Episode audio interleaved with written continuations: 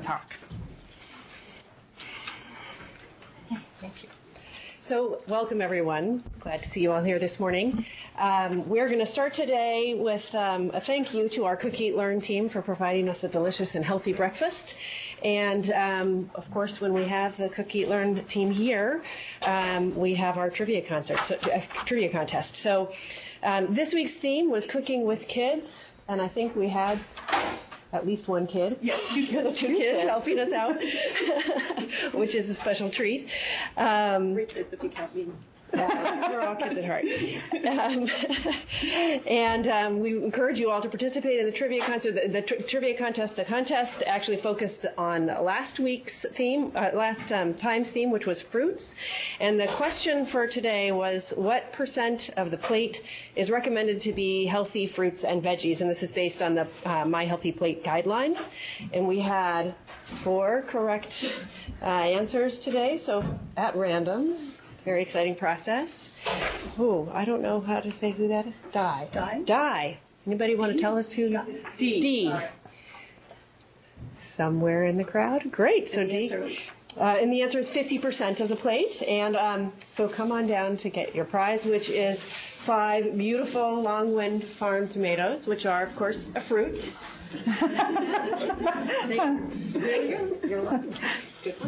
So, um, so please participate. You can see the prizes are excellent. Um, and with that, we will um, move on to, to our um, Grand Rounds presenter today. I'm delighted to introduce our speaker, Margit Berman. Dr. Berman earned a dual PhD in counseling and social psychology from the University of Minnesota.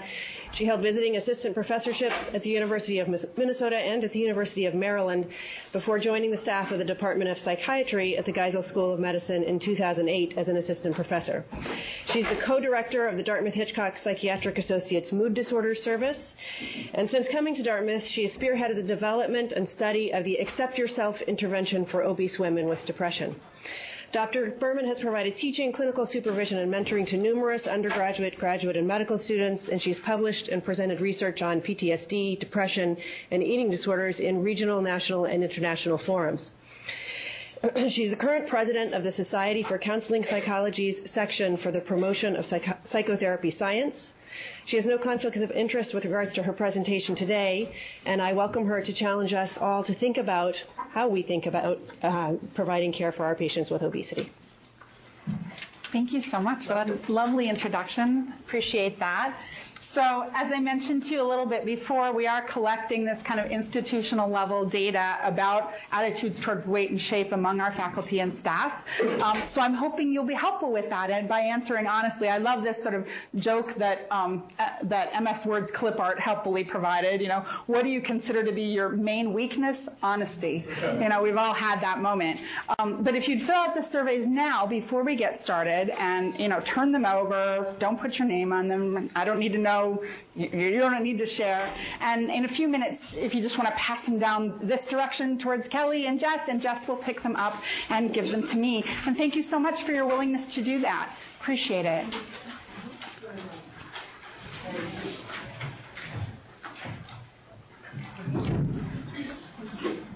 So I'm going to be talking with you a little bit today about size-based bias and discrimination in obesity care and in healthcare in general. And I guess my theme or tagline is that I think our patients deserve better, and hopefully I can persuade you of that as well. Uh, there's the learning outcomes objectives for the talk. I'm not going to be I wish I had some conflicts of interest to disclose, and definitely won't be talking about medications today. Um, so, maybe the place to start is in terms of how our obese patients experience our care. What are they feeling and thinking when they come into the room, when they leave the room after a patient encounter? What's going through their minds? And a lot of providers are happy to tell me that the patient's experience isn't necessarily what was intended or even necessarily what happened in the room. We've all had that experience with a patient where you said something what you thought was really clear and the patient heard something completely different, right? Uh, but it's useful to start with the patient's experience because that uh, sort of is the frame that tells us what's happening for them. Uh, we know that even before obese patients come into our office, they are facing a harsh world. That obese patients face uh, intense stigma, intense discrimination, actually in virtually every area of life, in employment, in romantic relationships, at every phase of life, beginning from really earliest childhood uh, all the way to the end of life. So this is uh, obesity stigma and discrimination is something that if you're an obese person, you can't get away from. Uh, but it also applies in medical care. We know that BMI all by itself is associated with poor patient satisfaction. So uh, if you are overweight or obese, or the larger your BMI, the more likely you are to say that you had an unsatisfying healthcare encounter just all by itself. Uh, and obese patients do perceive that they are treated in a biased way by healthcare providers. And in fact, we're sort of among the worst offenders that when you ask folks to rank their experiences of obesity stigma, doctors, healthcare professionals come in second. The only people who uh, obese patients are likely to say are more likely to um, apply stigma to me are family members. So that's kind of bad news. Uh, most obese and overweight women uh, report receiving inappropriate comments or what they perceived as inappropriate comments about weight from a doctor. This is difficult for us to hear, right? Because there are increasing pressures to talk about BMI and talk about obesity with our patients and to counsel them about weight loss. So how do you know when you're making an inappropriate comment? But nevertheless, this is what patients perceive.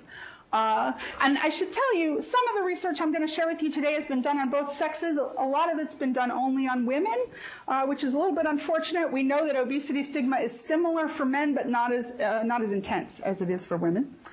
Uh, and this isn't, uh, you would hope, right, that if you're coming specifically for obesity care, that if you're coming for care specific to that concern, that you might get more sensitive or stigma-free care, but we know that that's not the case. That patients who seek bariatric surgery say that they feel that their doctors don't understand the difficulty of their condition.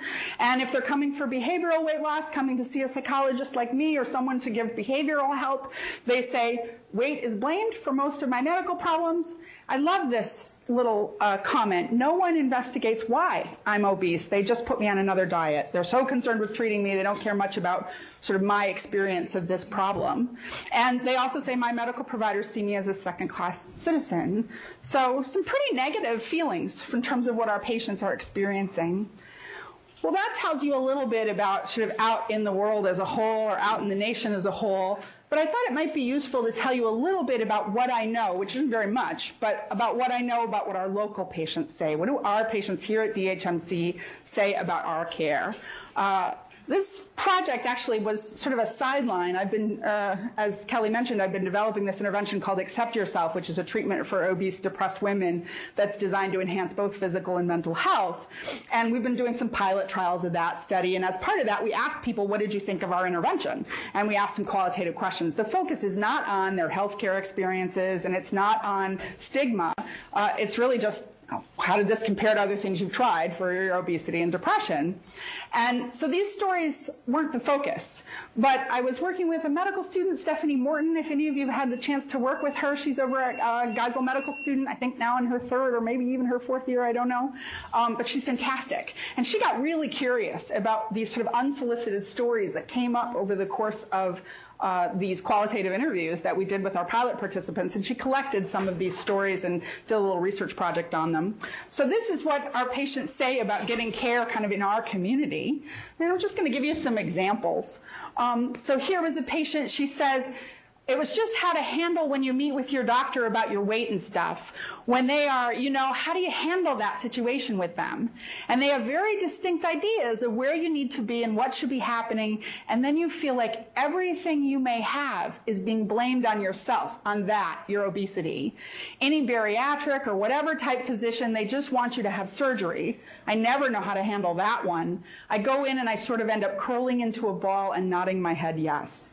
This is not how we like to leave our patients, right? This disempowered, fearful patient who feel like she just has to acquiesce to whatever we're saying.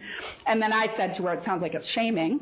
And she said, yeah, and it's like, well, do you think I don't understand every day when I look in the mirror? You, know, is this invisible? You'd think that if it was so easy to do, I wouldn't just do it. And so that's sort of the feeling she's had.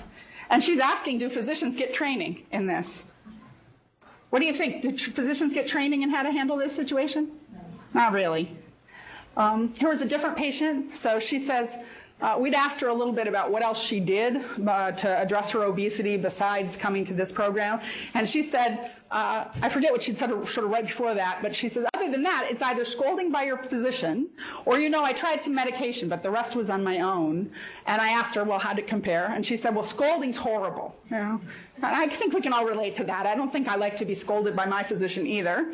So, okay, this was less horrible. That's good. She says, I don't think it's helpful at all because you just beat yourself up and hate yourself even more and wonder why you aren't strong enough to be able to do this. And so I think it's sort of counterproductive. And she has an interesting way of describing weight loss medication. She says, medications are like false hope because you take the medicine and then as soon as you stop taking it, you just put the weight right back on and then that feels twice as bad. So I guess maybe it's because this treatment wasn't focused on weight loss and how successful or unsuccessful you were. It wasn't like the fear of coming in every week and having to step on a scale and being, uh, and being nauseous on your way there, wondering, starving yourself the day before so that you can try to be okay when you step on the scale and feeling like you have to justify it or you're a failure. It wasn't about the weight loss. It was about all these other things that maybe contribute to why you do what you do and why you are who you are. So she's describing our intervention. But you can really sense the shame she's had in the past. And then finally, this was a lovely, uh, one thing we noticed in doing this research is that the patients varied a tremendous amount in how much physical activity they got. So even though all of these patients by definition were both obese and female and had major depressive disorder, we had some women in the pilot study and now in the little randomized control trial we're doing that had essentially no physical activity and were totally sedentary. And we had some women that either because of their work or their uh, leisure interests were doing hours and hours of, of high level demanding vigorous physical activity a day. And this was an example of a woman who was a fitness instructor and was doing a lot of very active physical work. And so she said, she talked about having these conversations with her doctor about physical activity. She says, I think just generally being okay with that aspect and being able to go, now go back to the doctor and say, look, your crazy little book that you recommended is not the solution. So this doctor had provided her with a book on physical activity. And she says, but I have to say in her defense, most people don't believe that I exercise all the time. And I think they think it's just a quick fix, you know, oh yeah, do some Pilates and you'll be fine. I'm like, I've been doing Pilates for 10 years. She was a Pilates instructor. Um, it's not that I haven't been doing it. So this is sort of how our patients are describing our care. But at this point, I hope you're wondering, and I know you're probably thinking, this is how patients perceive care. But is this the care we're actually providing?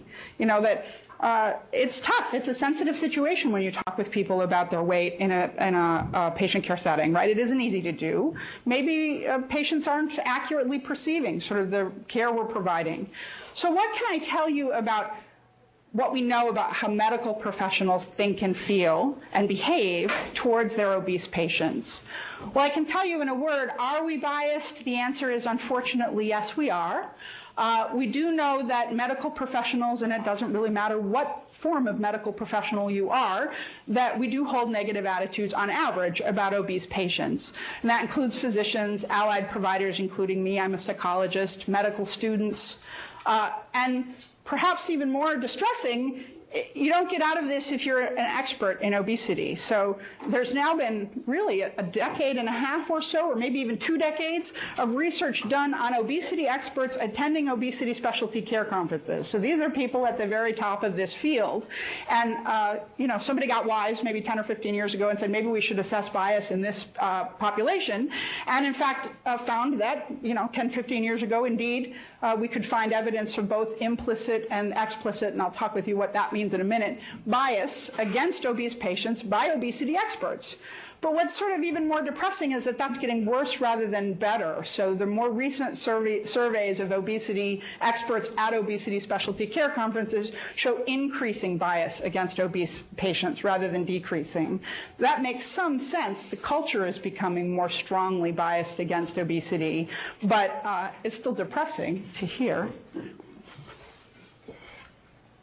So, what is it? What are those biases? What are we saying about our patients? And I'm going to talk about two kinds of bias. One are explicit stereotypes. So, what I mean by explicit is they're conscious. You know you hold these attitudes. You can tell me if I ask you what you think. When I asked you to fill out um, the survey in front of you, that I'm asking you about your explicit attitudes. You know, I ask you, tell me. So, what do people tell us when we ask them in research? Medical professionals say, first of all, that obese patients are bad patients. They're not good in the patient role, in the sense that they, we report that they're not compliant with treatment on average, they're not motivated, they're frustrating to treat, and also we blame them for their obesity. We say this is the, a result of something they're doing. But maybe even more distressing than that, we also report that they're bad people. Um, uh, that both medical students and medical professionals are willing to say that they're obese patients or that an obese avatar is uglier, lazier, sloppier, more unattractive than a normal weight avatar, that they're less healthy. And I think this was a really interesting study. So this was a study that was done uh, in ERs, and it was done uh, with residents and um, medical students and then attendings. And they were looking at what did medical students and residents get taught about humor in the ER uh, uh, setting? What kind of humor got used there? And what were they taught was okay in that setting? And there, the focus was not on obesity. They were just asking about humor. But they found that obesity was the one area where medical students and residents said, this is fair game. It's considered okay to make derogatory jokes towards obese patients in the ER because they said these patients are to blame for this problem. Uh, so this is sort of interesting. But I think maybe most telling, you know, why such negative attitudes is because they make us feel bad as providers. That um, obese patients make us feel we're poorly trained, we're not well equipped to help our obese patients, we feel like when we're working with those patients, we're less effective, and we don't like working with obese patients. And I think that, you know, even if you don't resonate with the uh, other pieces of this, I think a lot of folks resonate with this. It's frustrating. Patients come in with obesity, they want help with their weight loss, you'd like to help them. How does that go? How do you feel about it? Is it easy to treat patients with obesity for obesity? Raise your hands if you think super easy. Can't wait to see a patient like that. So easy to do. Raise your hand if you think it's somewhat difficult. Yeah, it's difficult. It's difficult. So what about uh, these explicit attitudes? What can I tell you? As I, as I mentioned up till now, I've been telling you about the sort of national scene or perhaps the international scene. But what about here locally? Uh, thank you if you were willing to contribute to this effort uh, today. I really appreciate that. And feel free, you can kind of continue to pass your surveys down to Jess if you haven't already. But uh, the survey I used with you today is not one I made up. It's been used with medical professionals and particularly medical students. There was a really big study that was done using this instrument with, yeah, about 4,800 medical students around the country. And the questions I asked you draw on disliking fat patients, blaming fat patients for their uh, fatness, their obesity, and also fear of fat patients. And this is collected a little bit of data. You can see it's not a big N, you know, double digits, not triple digits, of different providers in different uh, faculty meetings here, and compared them to what uh, you know, the national sample of med students looks like. We do a little better on dislike, and you'll see most people are not willing to say that they dislike uh, obese patients. That it, you know, even in the medical student sample, it's less than 10%. I think it's you know nine or eight percent. And in our in our setting, you know, we're not endorsing. I, I don't like these patient population, at least not explicitly. Uh, in terms of do you blame the patient for their obesity, you can see we again do quite a bit better than the med students. So, uh, you know, faculty I think have an advantage, and, and we here at DHMC are maybe even better trained than the average, you know, medical student. But uh, 30% of the medical students endorsed those items about blame. In our uh, in our setting here, it's more like less than 10. But we're fearful. We're fearful of becoming fat. We're fearful of fat sort of rubbing off. That is something that a fair number of us are dealing with and struggling with. And these are explicit attitudes. This is just me asking folks what you think, what you're willing to admit to. You might be, uh, might be another way of thinking about this. But there's another way of looking at it too, and that's implicit bias. So implicit biases are unconscious biases, or it might even not be fair to call them biases. You might just call them associations. That this is way back in the back of your mind, your subconscious or your unconscious, what do you know about what it means to be obese? Or what do you think way back there? And we know that even if you reject the explicit biases, you know, you circled zero on all the questions I asked you about explicit bias, even if you reject those stereotypes, you may still hold these implicit biases and you may still be affected by them even though you're possibly unaware of them. And how do you, it's, it's unconscious, how do you measure it? I mean, I can't exactly ask you about it, right? Well, this is controversial and there's maybe a number of different ways to look at it, but one common way of looking at implicit bias is with something called the implicit associations test. How many of you have heard of the IAT? Some of you have heard of it, yeah. And uh, I'll give you a little example of how this works. Let me pull out of my slideshow here for a second.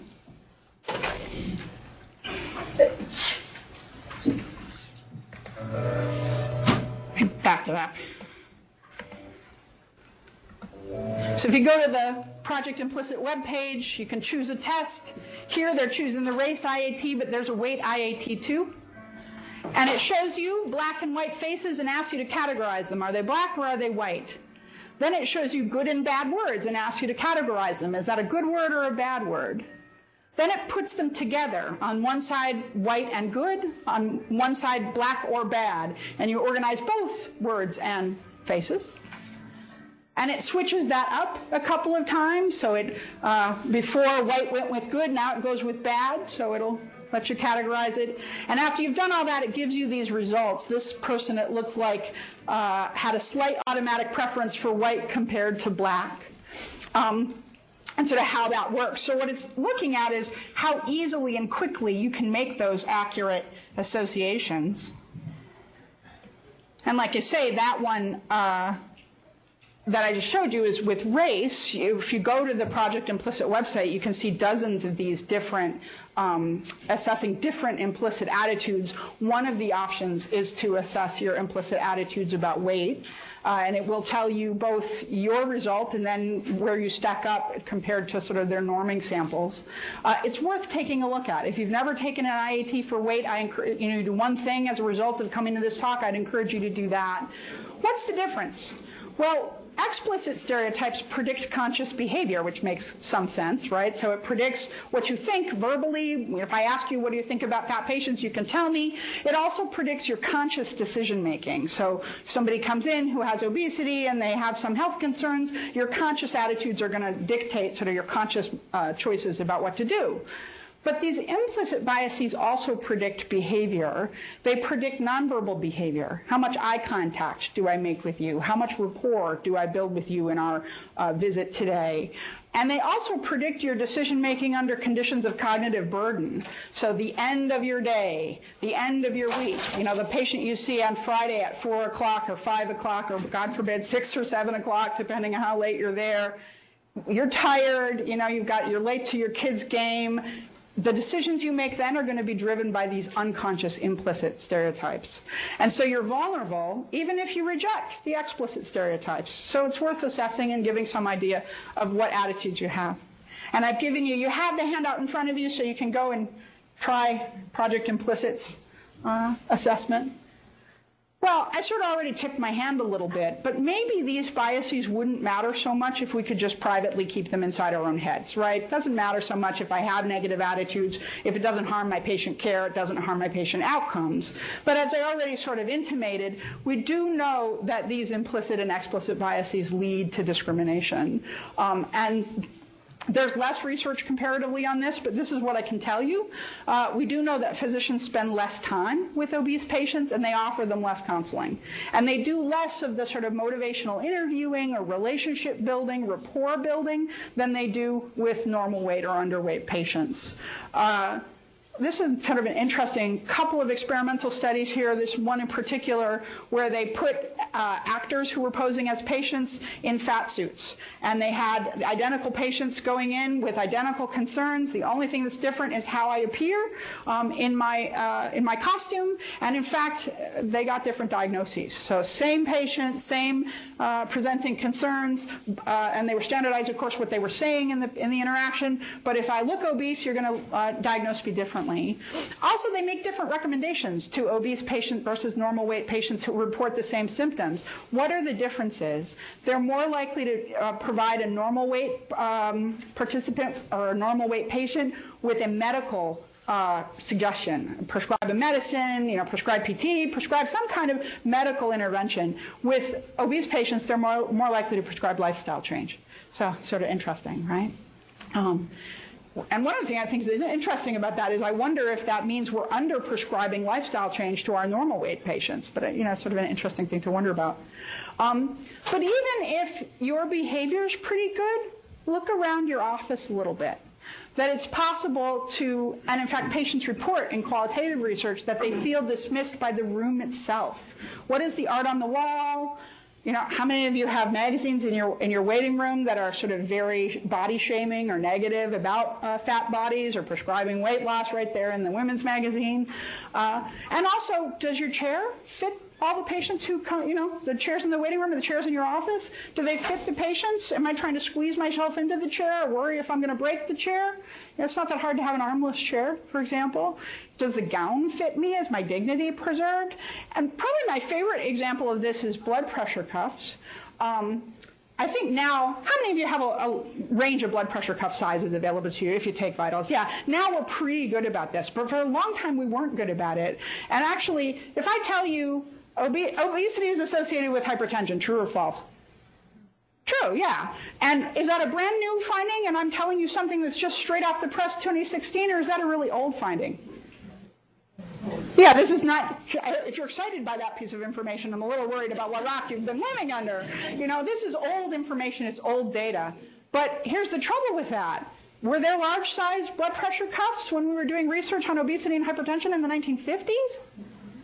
Turns out there weren't. And in fact, there was a paper that came out in the 1980s, so that's not brand new either, that said, gosh, the difference if you put on a correct size cuff versus a too small cuff is about 8 to 10 millimeters of mercury. And what do we find in the research literature is the difference between obese patients and normal weight patients. Gosh, it's about 8 to 10 millimeters of mercury.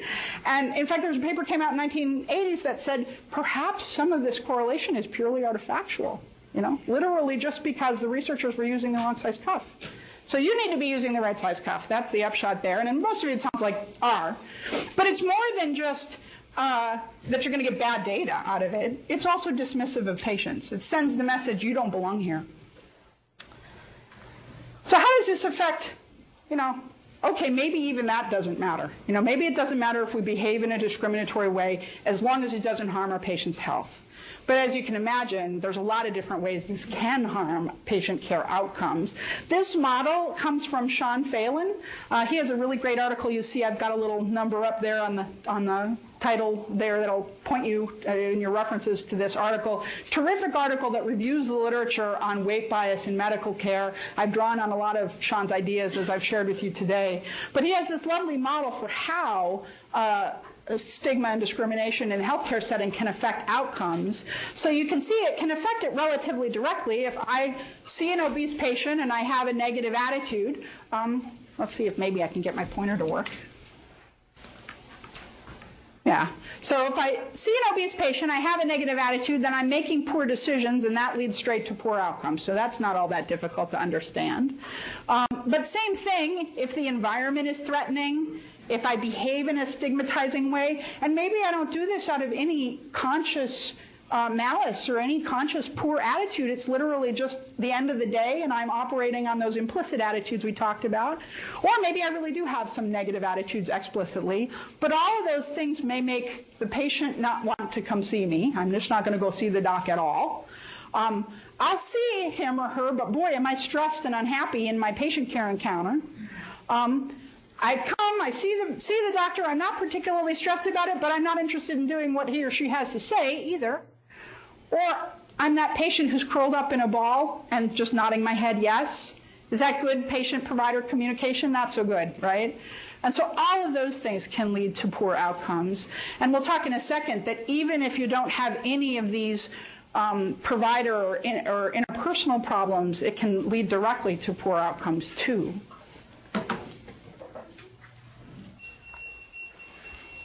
What do we know about the impact? So that's a theoretical model. What do we know about it empirically? We do know that, and I think this is just really tragic, right? Obese patients underutilize care. They are not, and how good a health outcome are you going to have if you're not using care appropriately? It's not going to go well. So these patients go to fewer preventative care visits. Uh, they don't go to see their primary care doctor.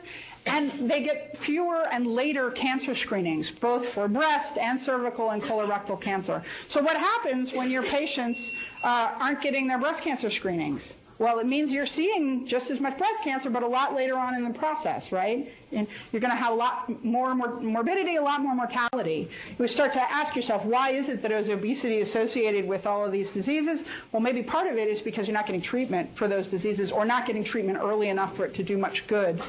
Um, and this is kind of an interesting, it's just one study, and I don't want to belabor the point too much, but sometimes uh, physicians or healthcare providers will say to me, but if I don't talk about weight, and if I don't uh, make it clear to my patient that I think they are overweight and obese and that I think that's bad and that they need to do something about it, well, how are they ever going to get motivated to do any weight loss? And what I tell physicians is, I promise you your patient has eyes and sees in the mirror, and I promise your patient is aware that uh, obesity is associated with poor health, health outcomes. You know, I, I, promise you they know that.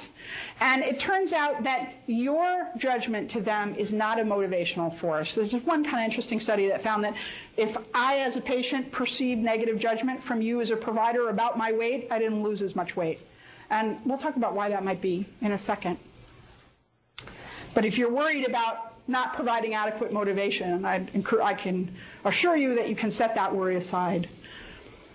One thing I think is really interesting about this, though, is that the stress of stigma and discrimination, and this is not necessarily from healthcare providers, this is that experience of living in a fat body out in the world. Um, just the stress of stigma and discrimination may have direct impact on um, obesity associated disease. And so, one indicator of this is that in large uh, representative national samples epidemiological data, it turns out that weight dissatisfaction is a stronger predictor of health outcomes than BMI itself. So, it doesn't matter so much what my BMI is as how I feel about that. Um, and in fact, we know that both within cultures and across cultures, groups or subgroups that have less obesity stigma have less obesity associated disease mor- morbidity and mortality. It's not that they have less incidence. They're just as likely to get, you know, diabetes or cardiovascular disease, but when they get it, it's not as harmful. It's not as likely to lead uh, to illness or disability or death um, if they have if they're living in a group that has lower obesity stigma. So that's interesting. But there's also beginning to be evidence, and it's just preliminary, I can't state it too strongly, but that the stress of weight stigma all by itself actually causes weight gain. So this is sort of an ugly, vicious cycle. Over on the right, you'll see what's called the cobwebs model. This is Janet Tomiyama's work. She's out in California. So cobwebs means cyclic obesity weight-based stigma model. Now let me see if I can pull up my little pointer again. So in this model, you start with obesity or weight based stigma. You live in a world that has a thin ideal and that isn't okay with obesity. And that stresses you out. That's not a pleasant experience if you have if you either are obese or it turns out uh, we apply weight-based stigma to plenty of people who are normal weight. So if you're in some way exposed to this stigma, you have a family member with an eating disorder who's hung up on this, even though you're normal weight as a child, um, or you're not normal weight as a child, you become stressed and stress, it turns out, has some pretty predictable effects that promote weight gain. One effect it has is in eating behavior. What do people do when we get stressed? Y'all have seen sitcoms. What happens when the you know protagonist has her boyfriend break up with her? She eats potato chips. Yeah, potato chips, and what's the other thing she eats? Ice cream, Haagen Dazs. I don't have tell you about this. Increased eating behavior is a response to stress. What I always like to emphasize, it is not only a response to stress in humans. Animal models also show this effect. So if you stress out a rat, lab rat, you put a lab rat in a swim paradigm, which is stressful for lab rats. They uh, afterwards they don't want Purina rat chow. They want lard and they want sucralose. So this happens in animal models uh, just as much as it does in humans. Um, so there's this increased eating behavior in response to stress. Which, you know, like I say, happens in animals. It's pretty, pretty deeply innate. But even if you leave aside the increased eating that you might get with response to stress, it turns out, as you all know, stress has a biological response. You get increased secretion of cortisol, you get HPA uh, or hypothalamic pituitary axis dysregulation, you get increased inflammatory markers. Are any of those things familiar to those of you who think about obesity? What do we know about that in obesity? Didn't I just list off the various things that happen with increased adipose tissue? Right? Is some of the same problem? These things interact. That um, increased stress response, it turns out, promotes weight gain. And what kind of weight gain does cortisol promote? Syndrome. Yeah, uh, you know, android, android obesity, abdominal obesity, that's what it promotes. Is that the good kind? Is that the kind you want if you're going to have obesity? No, it's what we know as the strongest negative health outcomes from uh, abdominal obesity. And it's caused not by your patient's behavior, but literally by this biological response. Um, and this, uh, there's two studies. This is really preliminary stuff, but there's two studies showing this association where um, there's already good evidence that obesity and weight-based stigma leads to stress and depression. That's that's established. We know that, and we also know that stress, you know, not obesity weight stigma stress, but stress in general leads to these effects. There's only a limited amount of research showing all three parts of this model, but there are a couple of studies showing that um, both among women who are seeking treatment for weight loss, uh, those that experience more stigma have greater cortisol secretion by using a number of different measures of cortisol secretion and greater oxidative stress than is predicted just by their obesity and by their age alone. Um, and also in an experimental paradigm where they showed both normal and obese, normal weight women and obese weight women, obese women um, video clips that were uh, of sort of fat jokes in media and sort of obesity stigma in media. And actually, for both normal weight and obese women, they responded to that. They said it was stigmatizing. They said they didn't want to look at it, and they had cortisol response to it compared to a control condition that watched, you know, nature videos or a control, you know, not stigmatizing video paradigm. So there's some evidence of this, but it's sort of preliminary. But then this, of course, leads to weight gain. And this is also fairly robust. We know these things. And the weight gain leads to more stigma. So this horrible vicious cycle that a person can get caught in. Um, and you don't want to add to it as a provider. You're not helping. This is that business of you're not motivating somebody to lose weight by adding more stigma or negative judgment to the situation. So what do we do about it? And I actually am hoping we'll have plenty of time to discuss and talk a little bit about this because I'd like to hear your ideas as well. But um, I can tell you the news is bad with respect to interventions. There's uh, one review article that, uh, as of 2010, there are about 16 articles about trying to uh, create interventions that would improve anti-fat bias in people in general, not necessarily healthcare providers. Um, and there have been a few more since then. And essentially, the news is bad. Interventions to address anti-fat bias basically don't work very well. Um, they're swimming upstream in a very difficult culture. I can I know of only two studies that tried to de decrease. Uh, stigma in medical professionals specifically. Both of them were aimed at students. One was sort of healthcare students in general, people that might be going on to nursing, that kind of thing, and the other was in medical students. Both of them focused on teaching students about um, the uncontrollability of obesity and sort of uncontrollable causal factors in obesity, and neither of them worked very well. Um, so our research literature does not have a really good answer for us. But, uh, and there's that, that approach of uh, teaching about the ways that obesity is not controllable, that is something that's been recommended. But like I say, we don't know. We don't have a good answer. Sean Phelan, in his review, did come up with, I think, some really excellent tentative recommendations in the absence of empirical evidence. So I'm going to share those with you if, if my computer doesn't shut down postpone.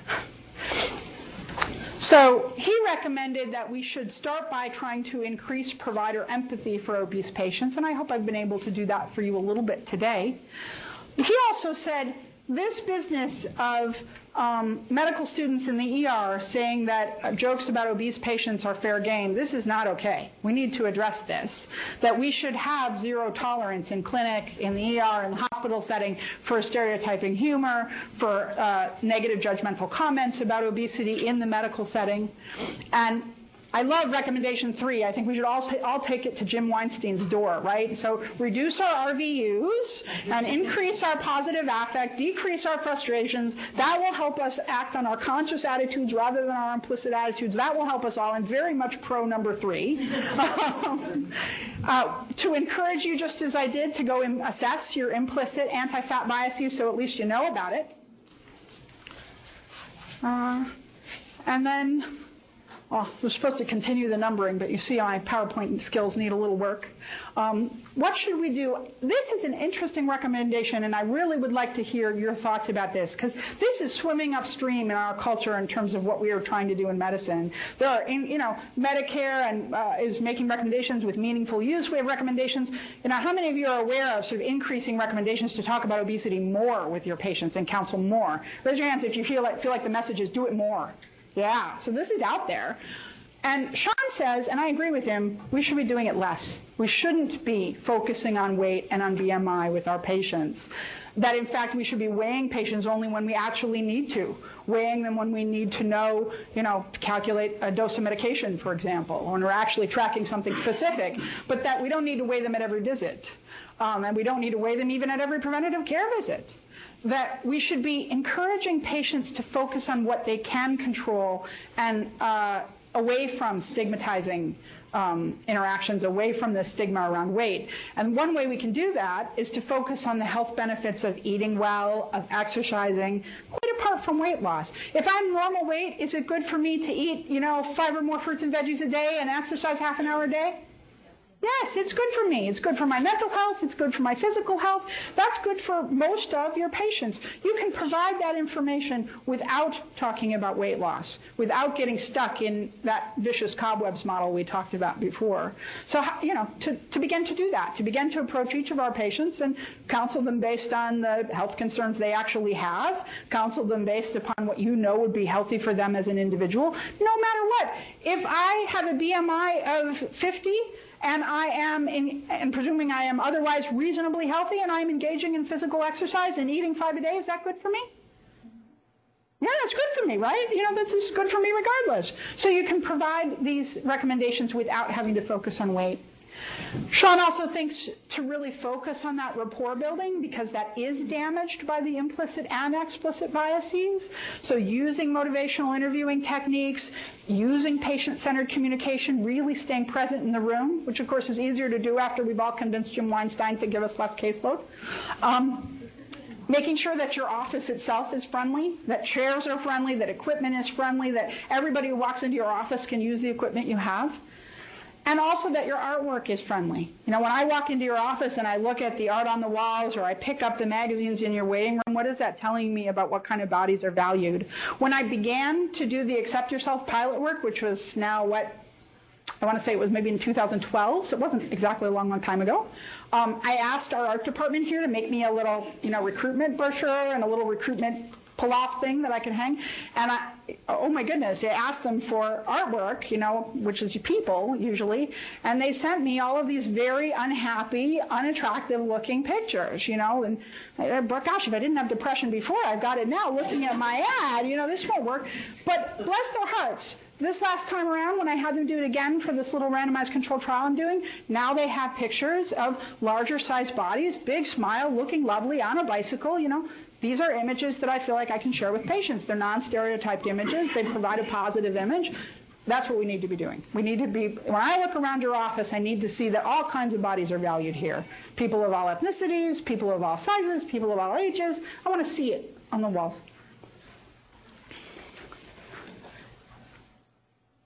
So I'd be curious, we've got yeah, we've got a little time. I'm happy to entertain questions, but even more than questions, I'd rather sort of have a, a, little more open discussion about, you know, what do you think? How does the, what do you know about how anti-fat bias is affecting your patients here at Dartmouth? We know from what I already shared with you that we're not exempt from these trends out in the culture. What do we do about this? How do we handle this? How can we be more welcoming and provide more effective care? And of course, I'm also happy to entertain any questions you might have.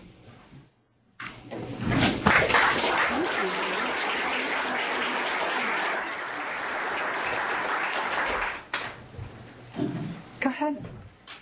Um, I, I thought it was interesting the uh, evaluation where fear became the major Yeah. uh, piece here, and I'm wondering if that uh, sort of ties into this, um, why implicit bias stays rooted. Yeah. Because it leads into that sense of hopelessness both for the patient and the provider. Yeah. And it, it seems that you're recommending that sort of turning things, uh, turning our approach, as this is a general practitioner, uh, towards the idea of um, more helpful living as Yeah. opposed to focusing on weight loss. Yeah. I'm wondering if there's data to look at, I wonder if your group that, Uh-huh. that looked at that, of your very active obese versus your very act, very inactive, Uh-huh. if we know about long-term health benefits Uh-huh. of activity alone without weight change, Yeah. because I think that's something we want to be able to counsel our patients in a way that's uh, hopeful and for us feels that we are offering them something. Yeah. So it's important to sort of know what that data is. I wonder if you could comment. Yeah, I mean, I think in the best case scenario, that's why we're afraid, right? We're afraid for our obese patients because we're we know the research and we're worried about their health outcomes, right? That, that's why you would, if you could, would you wave your magic wand and give everybody a BMI under 25? Sure, of course you would. Me too. Um, but what do we know about if you can't do that and if the patient can't do that? Uh, Traci Mann is a researcher to look for, so she's done a lot of research on metabolically healthy, uh, obese, and overweight people. And I should tell you, you've heard me use the word fat today. Fat people, fat patient. You heard me say this? Provocative word, right? Um, in general, I do use the word obesity when I'm presenting on research because all of our research uses CDC BMI cutoffs and talks about obesity and overweight and all this. So to be consistent with the research, I use the word obesity even though I don't love the word because it's pathologizing. It suggests that obesity is a disease. And I know the AMA voted and decided it was a disease a couple years back now, but they um, did that against the uh, advice of their own advisory committee. So I, am with the scientific advisory committee. I'm a little bit of an empiricist. Um, so I do use the word fat because it's a simple descriptive term for body shape and size. Sort of like when you look at your presenter up here, what would you say about my stature? How would you describe me? Towering. Overweight, towering, towering, I'm towering. It's like, whoever said that, you need to get your eyes checked. I am not towering. What am I instead? Sure, sure. You would call me short. Are you worried about my self esteem? Having just called me short? A whole room full of people, oh my God, y'all just called me short? Maybe a little bit. Maybe a little. But are you as worried as you would be if you called me fat?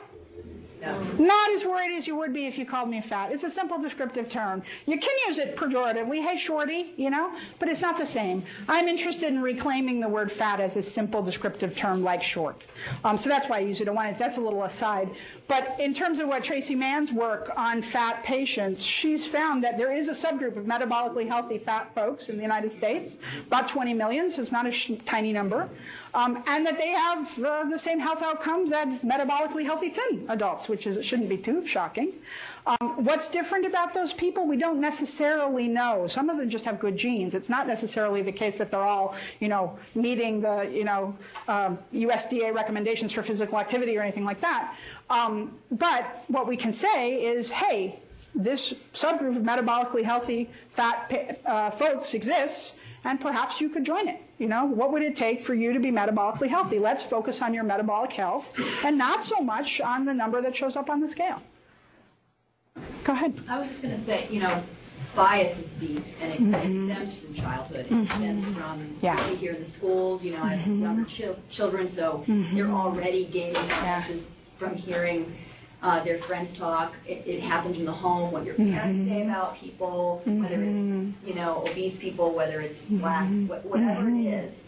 You know, those biases are deep and, and some of them are, you know, old tapes that are, Mm-hmm. are very um, unconscious. And I, how do you get at? Mm-hmm. What do you do bias? about 'Cause it? It's Yeah. it's got to, you have to have self awareness and it's work. Yeah, it's really tough. And it and I don't have a good empirical answer for you. Like I say, we've tried lots of the logical things and they haven't helped a lot. I can give you a personal example. Um, so when I first started teaching and talking about fat acceptance, it was in the 90s. So I was really this was a long, long time ago in my professional life. It was, you know, when I was at the very before graduate school even. So this is something I've been working on for a long time. I first took an IAT to assess my own implicit weight bias long about 2004 or 2005. And how do you think I did? Not so well. not so well. I, you know, like everybody else in the universe, I scored. Uh, it was mild, so it wasn't a strong implicit bias, but it was a strong, mild favoring of thin people over fat people, like most people score. Okay, so nothing unusual or fantastic about my score, even though at that point, for about a decade, I'd been working explicitly to combat anti anti fat bias. Um, well, then the internet sort of came along, right? And Facebook began to came along, come along, and I had a little more control over what media sort of came into my eyes. And I also gave up a television. So didn't have a television, and now I'm now choosing. And I started to deliberately shift what came into my eyes to show uh, fat, attractive people. And you can actually, you know, go out and find that imagery more and more now, right? We're beginning to have, um, you know, there we now have a supermodel who you know signed to a milk model agency, which is a supermodel agency. She's a size 22, so that's something new. Uh, you know, so we start to have these images. Well, I went and took the IAT again when I started to do this uh, workshop. And now I've got a slight implicit bias in favor of fat people over thin people. Now, I don't know why, but I suspect it was that shifting of media. It wasn't the shift in my attitude, because that came a decade before, but the shift in what I saw. And I think if we shift what we see and the artwork we put on the walls and what we're seeing in the waiting room, we will be helping ourselves and helping our patients. There was one more thing I wanted to say about the um, health issue. So there is research on an intervention called Health at Every Size which is basically what I just described to you, focusing on health without focusing on weight for patients across the weight spectrum. And what we know about that is it does seem to have positive health outcomes in randomized control trials uh, in terms of improving lipids and improving physical activity and improving metabolic, you know, improving cardiovascular fitness, things like that. And it has less attrition. People don't drop out the way they do with weight loss programs. So there's some empirical evidence that that's a good approach too. Go ahead. I'm curious uh, of when your participants were interviewed, um, and you shared a lot of their work, whether they had specific things they might suggest that the provider could have said differently Mm-hmm. to make them feel. Yeah, there's a little research on that apart from what we got. Our patients, I think, were just so astonished that the intervention didn't do the same thing they had before that they didn't they didn't give us a lot of recommendations. It wasn't really the focus. But in other research, the recommendations tend to be along the lines of um, health at every size. So don't focus so tightly on my weight. Ask me about my experiences. Be more patient centered. Um, and also this issue of make your environment welcoming. Those are the kinds of things patients say. They say they don't feel like they fit in. So how can we make them fit in? Let's have somebody else. Go ahead. Well, that was really important talk to give, you know. Thank we you. have to acknowledge that we have these biases. So in the clinic, we see lots of people with different issues that are related to their health. The two things I would add is first, uh, I think providers always have to be aware, these are very charged office visits. Yes. The patients come with expectations, usually negative of the Yeah, provider. yeah. We often confirm them. Yeah. So we have to be really aware when we look at the chart before we go in, that sort of remind ourselves to not, uh, not exhibit any bias. And Yeah. I think that's really worthwhile doing. The second thing is I think we need a lot more humility. We have Yeah. no idea how weight is regulated. Yeah. It's Yeah. not a hormonal problem, it's a Yeah. neurologic hormonal interaction that is vastly under, under, uh, not understood, and simplistic notions actually harm the patient. Yeah, yeah. So I, I think we need a lot more humility about our knowledge of, we don't really understand how weight is regulated. Yeah. I've made this point before, why would it be simple? Right. It's incredibly important to the organism to Right. maintain its weight. There are redundant, overlapping mechanisms, and we just can't point to one mechanism like eating and say that the whole thing's going to be explored. Absolutely. I couldn't agree more. I mean, we are exquisitely evolved to make sure we don't lose weight. I mean, that's, as human beings, we're just exquisitely, carefully evolved to make sure that, gosh, starvation was a really pretty serious threat in our evolutionary past, and we are really carefully designed so that that doesn't befall us. And what I tell patients who come to me for behavioral weight loss is the average person in behavioral weight loss will lose weight initially and then gain it back and then some. So if you are coming to me for behavioral weight loss and I'm re- recommending behavioral weight loss, eat less, exercise more, if I'm making that recommendation, I am making a recommendation that if you are a typical patient will cause weight gain. So I probably shouldn't be making that recommendation, right? Go ahead. So, on the issue of uh, addressing and eliminating provider bias, I, I don't know if this has been looked at, but it would seem like in the inpatient setting may be a place where uh, these biases could really get set, you know, so taking care of like a morbidly obese patient, which is going to involve a lot of work on, on Yeah. everybody's part with the Hoyer lifts and Yeah. and then often the outcomes aren't that good, will often lead the team and Yeah. everyone involved in that care with a very sort of, uh, you know, like a post-traumatic event. Yeah. You know, and so they'll, they'll carry that with them Yeah. in their future encounters with people who are just mildly obese, but after that experience with someone who was, you know, morbidly obese. Yeah. Um, I don't know if maybe those interventions would be focused with inpatient teams who have that experience. Yeah, it's a, Something's gonna stay with them. Yeah, it's an interesting point. I mean, and I think you get at why we have problems with bias as providers. It's not so much that we hate our patients, it's that we hate when we can't help our patients. We hate when our interventions don't work or when our interventions are clumsy. You know, I can't tell you how many, I have a friend who's, a couple of friends who are surgeons who talk about sort of just the physical difficulties of doing uh, surgery on an obese body.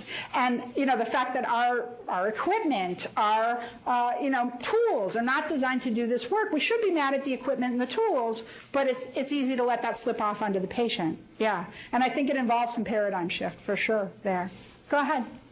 So very uh, provocative and interesting, I thought your suggestion or your uh, uh, collaborators on not weighing people Mm-hmm. Yeah. the, um, or every visit, but then there's also evidence to suggest that we can prevent, uh, prevent age, um, weight gain and uh, by weighing ourselves uh, every day. Uh, Mm-hmm. so actually, I have started inviting my patients to get a scale Mm-hmm. and to start weighing, and, and I'm not overweight, and so Mm-hmm. and you mentioned that I do it myself because uh, apparently there's evidence that it somehow subconsciously does affect somehow our eating behavior when we do so, Huh. even without any plans of uh, Huh. wanting to lose weight or not avoiding gaining weight. Uh-huh. So, so maybe at least having this personal feedback, I suggest might be a sort of valuable thing to do. Interesting. And if you're finding it helpful, your patients find it helpful, I'm not going to tell you not to do it. I, I don't know the study you mentioned or the studies. I'd be love to, you know, email me. I want to see the citation. I'm curious about it. Um, I found in Consumer Reports actually. ah, be careful of the mainstream media. All right, you got to find it and said, let's look at the scientific data. I'm really curious. You have to- What I would encourage you to do, though, is be very cautious. For some patients, obsessive weighing is an eating disorder trigger. It's problematic, causes binging, not helpful. Go ahead. on observational uh, data. Um, In primary care, I think many of us see uh, conditions like hypertension uh, and, or or borderline hypertension and uh, hypoglycemia and diabetes, that there- there's a good correlation with weight gain. Um, And patients actually can point that out and just say, you know, eat healthy, get more exercise Right. are often able to do that, and we feel very good Yeah. about preventing or delaying um, the progression of of that condition. Yeah, and, and there's no question, you know, And if you don't weigh that, is, is obesity associated with disease? Yes, there's no question about it. Is more weight associated with more negative health outcomes for a number of things, including hypertension? No question about it. Um, what I tell people is, can you have that discussion without weight in the equation? You sure can. You absolutely can, because it turns out is physical activity associated with improvement in hypertension? Sure is. Is eating a DASH diet, uh, you know, associated with improvement in hypertension? Sure is. Do I have to have that discussion to have weight in the picture? Not necessarily. You, you know better than I do your patients. You have some patients that can have this conversation that find it useful. There's a minority of patients that engage in behavioral weight loss, lose weight, keep it off forever. God bless them. That's fabulous. But having that sensitivity and knowing that you can take the, the weight piece out of it and you're probably not losing much. You know, I, I, it reminds me a little bit. I've had the same discussion with my own physician. I'm hypertensive, and I'm also, uh, according to CDC, overweight. Uh, so, a standard recommendation, my primary care will say to me, "I think you ought to lose a little weight." And I always say to my primary care when this comes up, you know, new new doc or something, I'll say, "Well." You tell me the empirically supported means of my engaging in weight loss without gaining weight in the long term, and I will do it. And then he laughs, and then I laugh, and that's the end of the discussion. You know? Patients don't have your.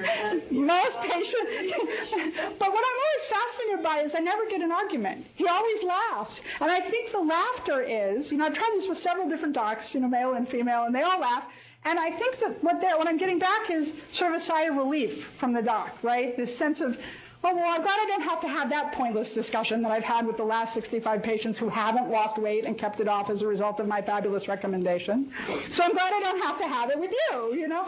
And I think that's what the laughter is about. If it's working, do it. I'm all for it.